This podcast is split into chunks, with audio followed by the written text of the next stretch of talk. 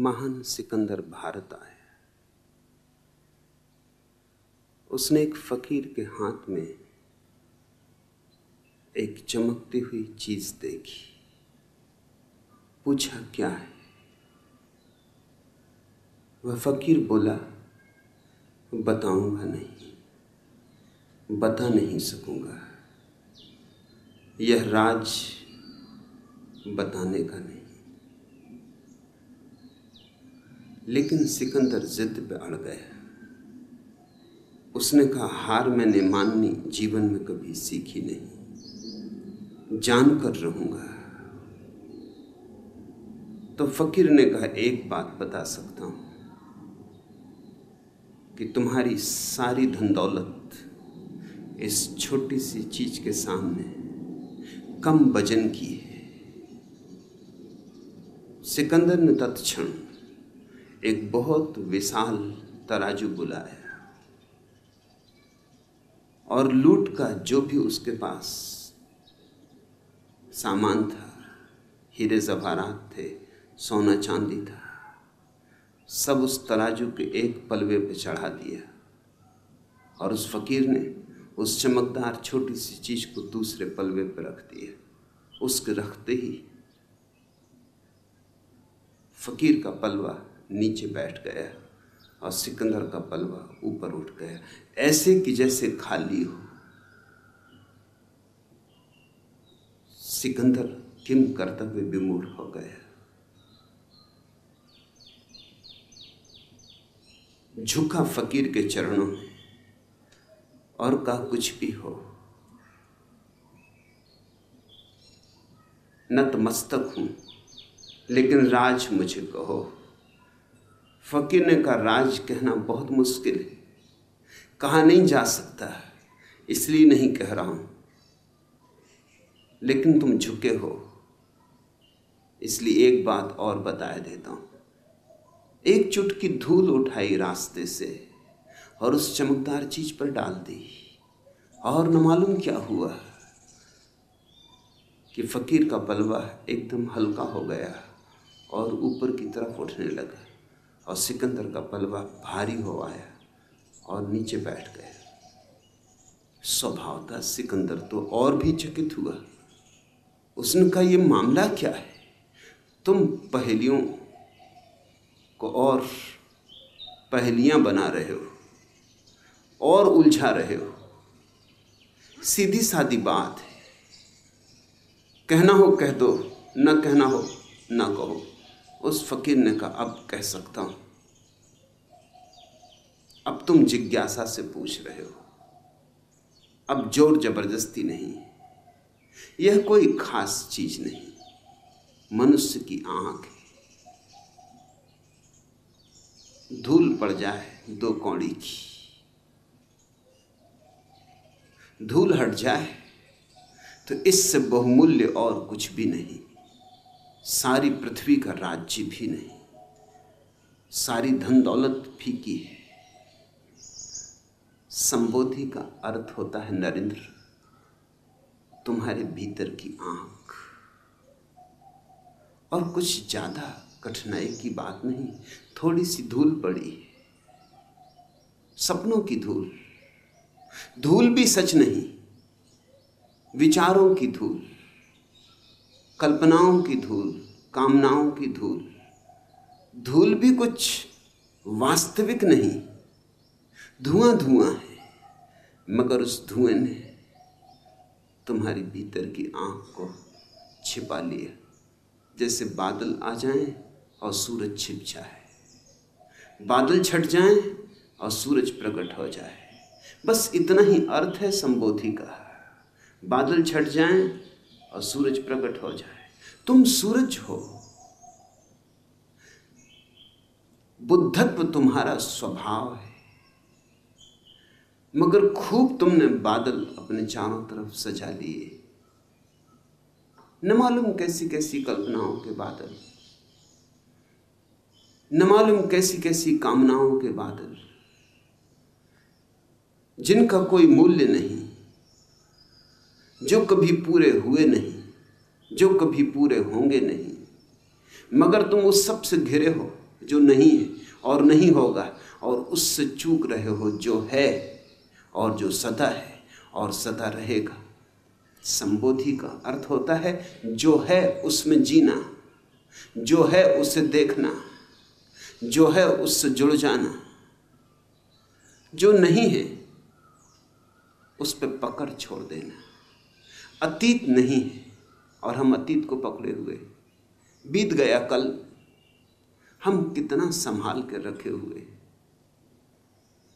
जैसे हीरे जवारातों को कोई संभाले। राख है, अंगारा भी नहीं अब। सब बुझ चुका जैसे कोई लाशों को ढोए। ऐसा हमारा अतीत है। और या फिर हम भविष्य की कामनाओं में उलझे। सिख चिल्ली हैं हम। सोच रहे हैं, ऐसा हो ऐसा हो ऐसा हो जाए। कितने सपने तुम फैलाते हो, कितने सपनों के जाल बुनते हो, और इन दो चक्कियों के पाटों के बीच जो दोनों नहीं है अतीत नहीं है, नहीं हो चुका। भविष्य नहीं है, अभी हुआ ही नहीं। इन दो नहीं के बीच जो है, वर्तमान का छोटा सा क्षण, वो दबा जा रहा है। इन दो चक्कियों के बीच में तुम्हारा अस्तित्व पिसा जा रहा है। अतीत से और भविष्य से जो मुक्त हो गया, वह संबुद्ध है। वह बोधि को उपलब्ध हुआ उसकी आँख खुली उसकी आँख से धूल हटी।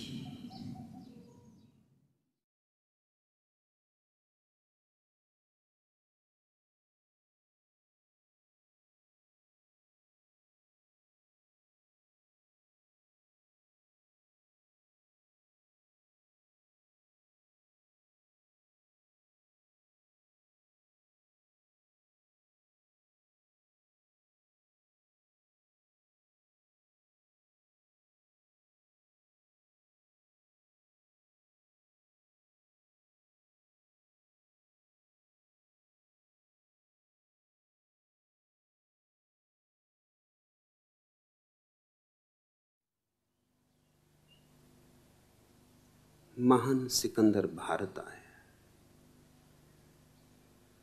उसने एक फकीर के हाथ में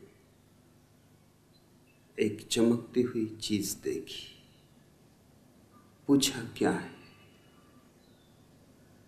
वह फकीर बोला, बताऊँगा नहीं, बता नहीं सकूँगा। यह राज बताने का नहीं। लेकिन सिकंदर जिद पे अड़ गया उसने कहा, हार मैंने माननी, जीवन में कभी सीखी नहीं। जान कर रहूँगा।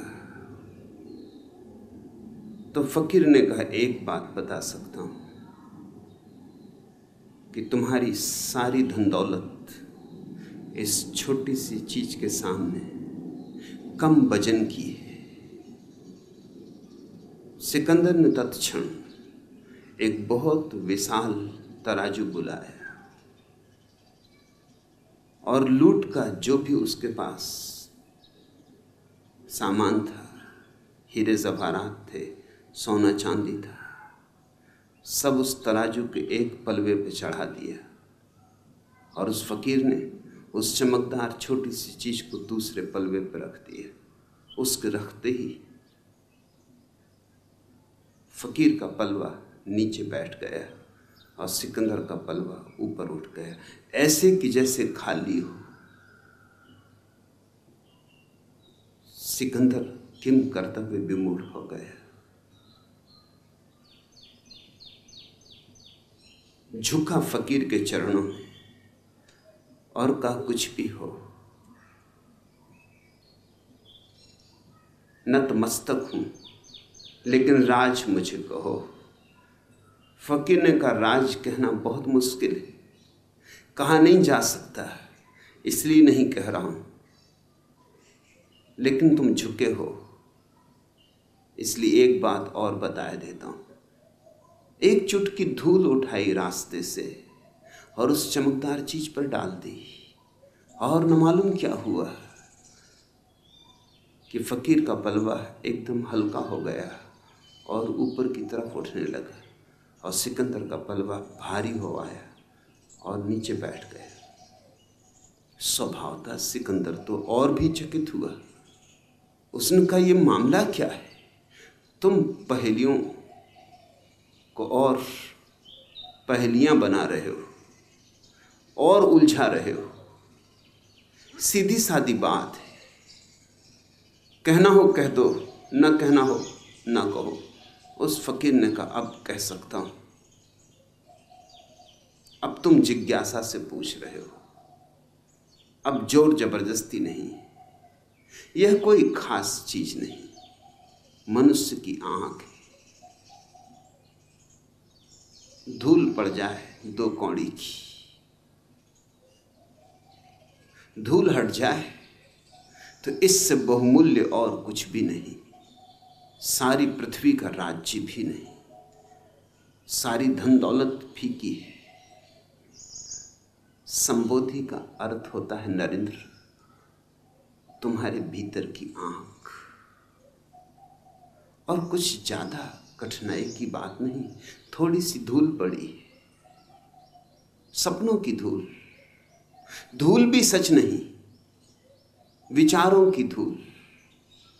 कल्पनाओं की धूल, कामनाओं की धूल। धूल भी कुछ वास्तविक नहीं धुआँ धुआँ है, मगर उस धुएँ ने तुम्हारी भीतर की आँख को छिपा लिया। जैसे बादल आ जाएँ और सूरज छिप जाए। बादल छट जाएँ और सूरज प्रकट हो जाए। बस इतना ही अर्थ है संबोधि का। बादल छट जाएँ और सूरज प्रकट हो जाए। तुम सूरज हो। बुद्धत्व तुम्हारा स्वभाव है। मगर खूब तुमने बादल अपने चारों तरफ़ सजा लिए। न मालूम कैसी कैसी कल्पनाओं के बादल। न मालूम कैसी कैसी कामनाओं के बादल। जिनका कोई मूल्य नहीं। जो कभी पूरे हुए नहीं, जो कभी पूरे होंगे नहीं, मगर तुम उस सबसे घिरे हो जो नहीं है और नहीं होगा, और उससे चूक रहे हो जो है और जो सदा है और सदा रहेगा। संबोधि का अर्थ होता है, जो है उसमें जीना, जो है उसे देखना, जो है उससे जुड़ जाना। जो नहीं है, उस पर पकड़ छोड़ देना। अतीत नहीं है और हम अतीत को पकड़े हुए बीत गया कल, हम कितना संभाल कर रखे हुए जैसे हीरे जवारातों को कोई संभाले। राख है, अंगारा भी नहीं अब। सब बुझ चुका जैसे कोई लाशों को ढोए ऐसा हमारा अतीत है और या फिर हम भविष्य की कामनाओं में उलझे। सिख चिल्ली हैं हम। सोच रहे हैं, ऐसा हो ऐसा हो ऐसा हो जाए।